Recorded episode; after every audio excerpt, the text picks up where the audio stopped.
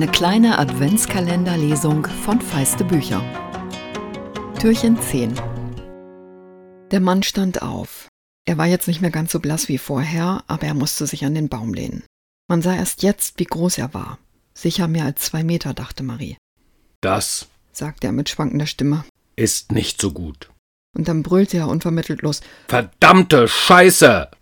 Nachdem der Fluch im Wald verhallt war, bemerkte Lukas, ich schätze, dass Sie jetzt bestimmt nichts zu Weihnachten kriegen. Mein lieber Lukas, knurrte der Mann böse. Diese Weihnachten kriegt überhaupt niemand ein Geschenk. Woher wissen Sie, wie Lukas heißt? fragte Marie leicht verwirrt. Jetzt richtete sich der Mann zu voller Größe auf.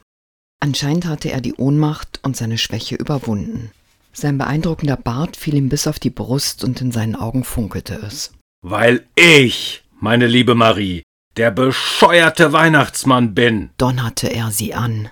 Der Nikolaus, der in die Geschichte eingehen wird, weil er sich die Geschenke hat stehlen lassen.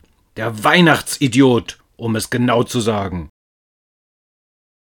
Ihr Lieben, heute am 10. Dezember bis 23.59 Uhr verlose ich zusammen mit dem Ars Vivendi Verlag fünf Exemplare von Ewald Ahrens Buch Plötzlich Bescherung.